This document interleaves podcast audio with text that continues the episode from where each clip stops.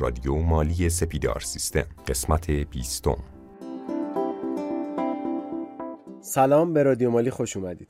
تو این قسمت از سری پادکست های رادیو مالی سپیدار سیستم می‌خوایم به سوالات شما پاسخ بدیم. موضوعی که انتخاب کردیم موضوع حسابداری هستش. با توجه به اینکه تعداد سوالات حسابداری به قدری شده بود که حالا دیگه یه جلسه پرسش و پاسخ رو می‌تونستیم باهاش ضبط بکنیم. این شدش که از جناب آقای دکتر برزگر خواستیم تا امروز رو در خدمتشون باشیم و به سوالات شما پاسخ بدیم. آقای دکتر سلام. سلام خدمت شما و همه عزیزان. جناب آقای یدالله صالحیان نوشتن که با سلام و خسته نباشید از برنامه خوب و پشتیبانی قوی سیستم مالی سپیدار خواستن که در مورد نحوه ثبت پرداخت رهن در دفاتر حسابداری صحبت بکنیم. اگه منظور این دوستمون پرداخت رهن بابت اجاره باشه خب در سرفصل پیش پرداخت تفصیلی ودیعه ثبت میشه. نکته قابل توجه اینه که تبصره نوع ماده 53 مشمول رهن و ودیعه نیست. پس نباید مستجر موضوع مالیات تکلیفی تبصره نوع ماده 53 از مجر کم کنه و به سازمان اموری مالیاتی پرداخت کنه. خب جناب آقای محمد مهدی از ما سوالی پرسیده بودن ایشون دانشجوی ترم 3 کاردانی حسابداری هستند خواستن که در مورد نحوه ورود به بازار کار حسابداری صحبت بکنیم که تو پادکست 17 هم در مورد این موضوع به صورت کامل صحبت کردیم. آقای وحید عالیش پرسیدن که آیا بعد از بستن سال مالی 97 و شروع کار در 98 امکان اصلاح سند یا فاکتور در سال مالی 97 وجود دارد یا خیر؟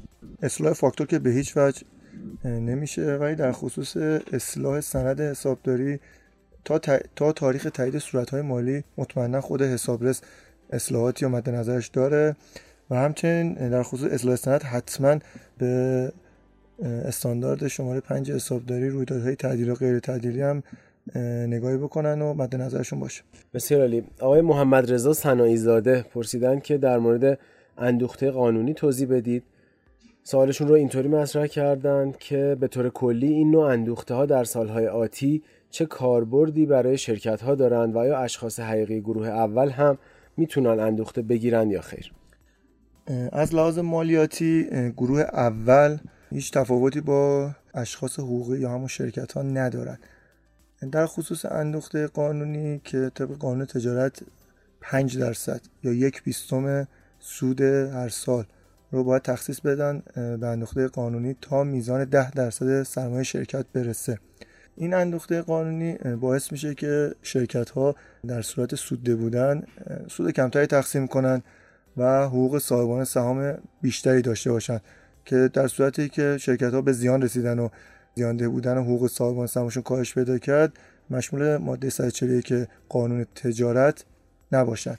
آقای علی بهجت خواستن که در مورد حقوق دستمزد صحبت کنیم. موارد شمول بیمه چگونگی محاسبه مالیات حقوق نحوه ثبت کسور و غیره. در خصوص معافیت مالیات حقوق که طبق ماده 84 قانون مالیات ها در بودجه سنواتی میاد. مثلا امسال سال 98 معافیت حقوق 330 میلیون ریال است.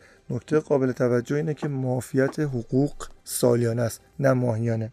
در خصوص معافیت های مالیات حقوق طبق ماده 91 و دو مواردی ذکر شده. مثلا شرکت ها می‌تونن دو دوازدهم معافیت حقوق سالیانه رو به صورت کمک غیر نقدی به پرسنل پرداخت کنند که از مالیات حقوق معافه. مثلا یک دوازدهم معافیت حقوق برای ایدی لحاظ بشه و طبق ماده 99 50 درصد حقوق اشخاصی که در مناطق محروم فعالیت دارند بخشوده میشه. حتما ماده 91 و 92 قانون مالیات مستقیم رو به منظور معافیت حقوق مطالعه بکنن. خانم معصومه پارچه بافی از ما سوال پرسیدن که در مورد نحوه ثبت اقساط بیمه تامین اجتماعی مربوط به دو سال مالی در زمان شناسایی و در زمان پرداخت صحبت کنیم معمولا زمانی که حسابرس بیمه به شرکت مراجعه و دفاتر شرکت رو رسیدگی می‌کنه جریمه از شرکت مطالبه می‌کنه که خب شرکت میبایست هزینه رو بدهکار کنه و پرداختنی به بیمه رو بستانکار و تو زمان پرداخت پرداختنی به بیمه رو بدهکار و نقد و بانک یا وجود نقدش رو بستانکار کنه. نکته قابل توجه اینه که جرایم بجز جرایم پرداختی به بانک ها طبق رأی شورای عالی مالیاتی جز هزینه قابل قبول مالیاتی نیستن و ممیز اونها رو برگشت می‌زنه. آقای سامان شهبازی سوال کردن که وجه مسدود شده در حساب بانک بابت تضمین تسهیلات دریافتی آیا از سمت راست ترازنامه کلا حذف میشه و سمت چپ ترازنامه مبلغ تسهیلات دریافتی میاد؟ نه وجود نقد مسدود شده از سمت راست حذف نمیشه فقط از حساب نقد و بانک به حساب سایر دارایی ها تو همون سمت راست ترازنامه منتقل میشه. و تو یادداشت های توضیحی صورت های مالی هم افشا میشه. سرکار خانم بهناز اسفندیاری از ما خواستن تا در مورد تهیه صورت جریان وجوه نقد پادکست تهیه بکنیم. حتما این کار رو انجام میدیم و توی برنامهمون هست که توی سرفصل حسابداری گنجوندیم و انجام خواهد شد.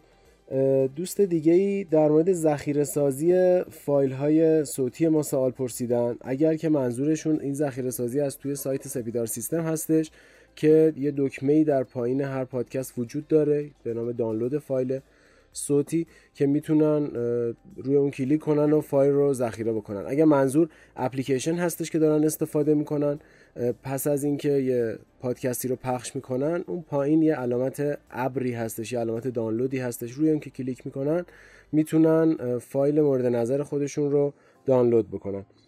خیلی خوشحالیم که سوالات خودتون رو برای ما میفرستید. باز هم خواهش می‌کنیم که سرفصل های هر سوال رو به درستی انتخاب بکنید.